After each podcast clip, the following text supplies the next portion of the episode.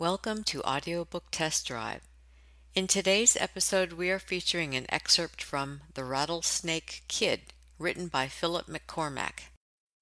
A classic action packed Western. Wyatt's life was not destined to be simple or peaceful. Raised as an orphan by an aunt, he never knew either his mother or his famous gunfighter father.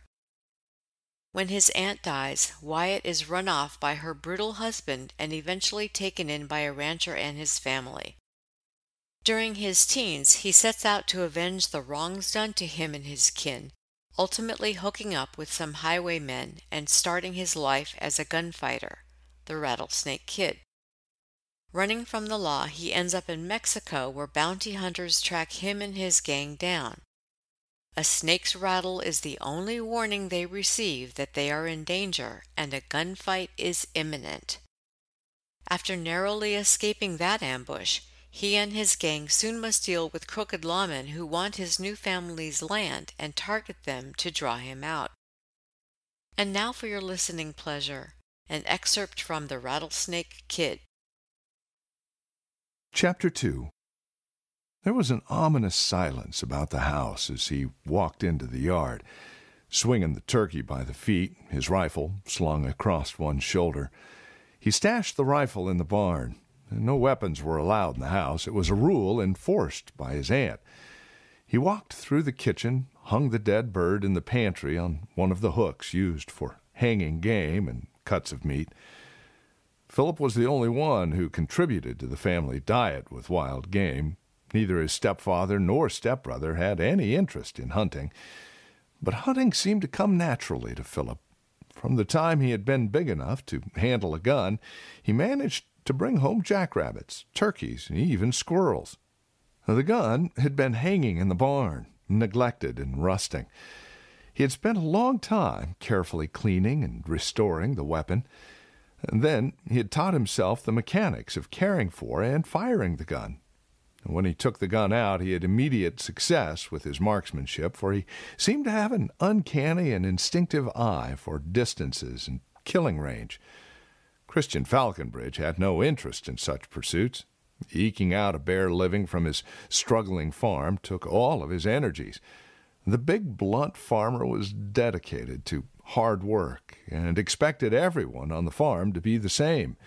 He rose before the sun threw its light upon the world and came in from the fields only when the sun had gone down. The boys were expected to labor beside him, unless assigned to some task that kept them from underfoot. If his stepson slacked off, Christian screamed abuse at him. Philip, you damn lazy bastard, get the hell off your ass and get back to work. Sometimes Christian's hard fist would knock the boy to the dirt. Then he would kick him to his feet again with his clumsy work boots. From the sidelines, his stepbrother would sneer and smirk, urge on his father. He's a good for nothing some bitch. Pa, he ain't nothing but a bastard.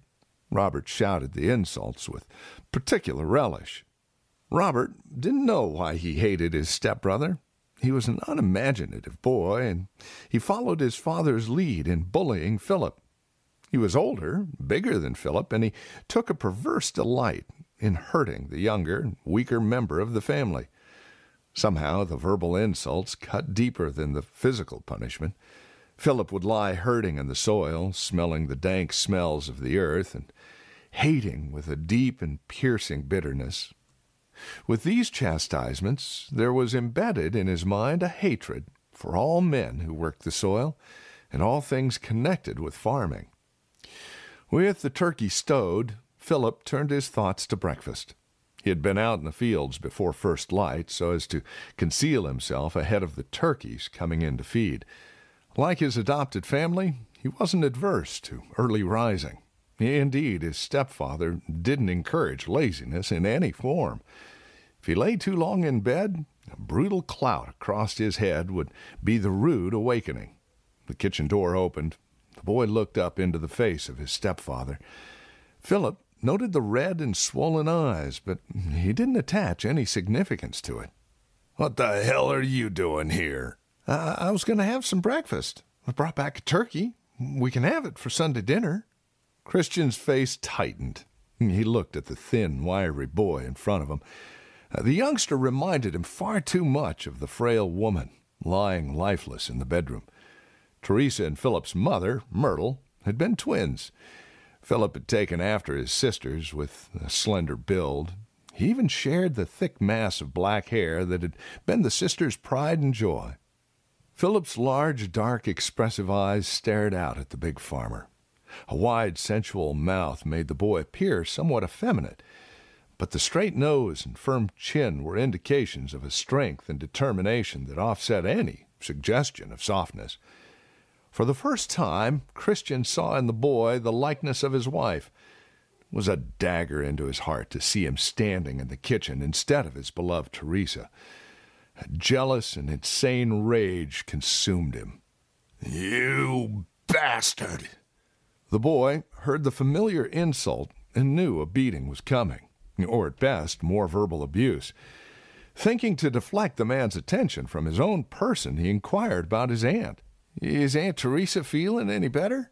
Philip's innocent question tipped the man over the edge. The thick lips twitched, and small bubbles of saliva oozed from the corners of his mouth. With a roar, he lunged at the boy. Oh, the youngster was quick. He dodged around the kitchen table, his eyes wide and frightened. You bastard! While you were out killing critters, my wife was dying. The big man paused, his blunt hands resting on the table. His red rimmed eyes glared at the boy like the eyes of some wild animal. You hear me? Teresa's dead. She died in the night, and all you can think of is feeding your face with my victuals, you damn bastard. Christian's rage was almost beyond comprehension. Philip was terrified, but he forced himself to stay calm. His eyes gazed out impassively at his stepfather. You! The man sputtered as he searched for the words to hurt the boy. You're an unnatural animal, a beast of the field. Your parents were beasts. They died like beasts, rotting in their own blood and sins of the flesh. Well, I'm going to do what I ought to done long ago. I'm to thrash you good and proper once for all. You hear? I'm to give you a hiding you won't forget in a hurry. The boy recognized a new and terrifying level in his stepfather's rage. His aunt's death barely registered with him, but he knew it meant the bulwark she represented that stood between him and this man was gone.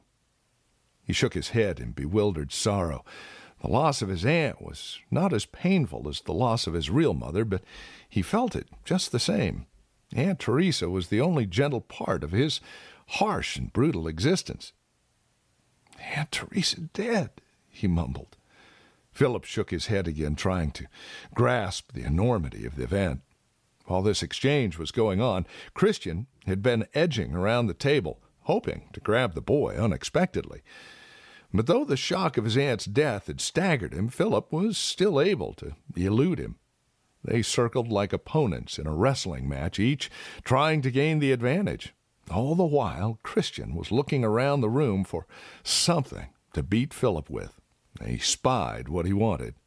Above the stove was a long wooden paddle with a handle the thickness of a man's arm.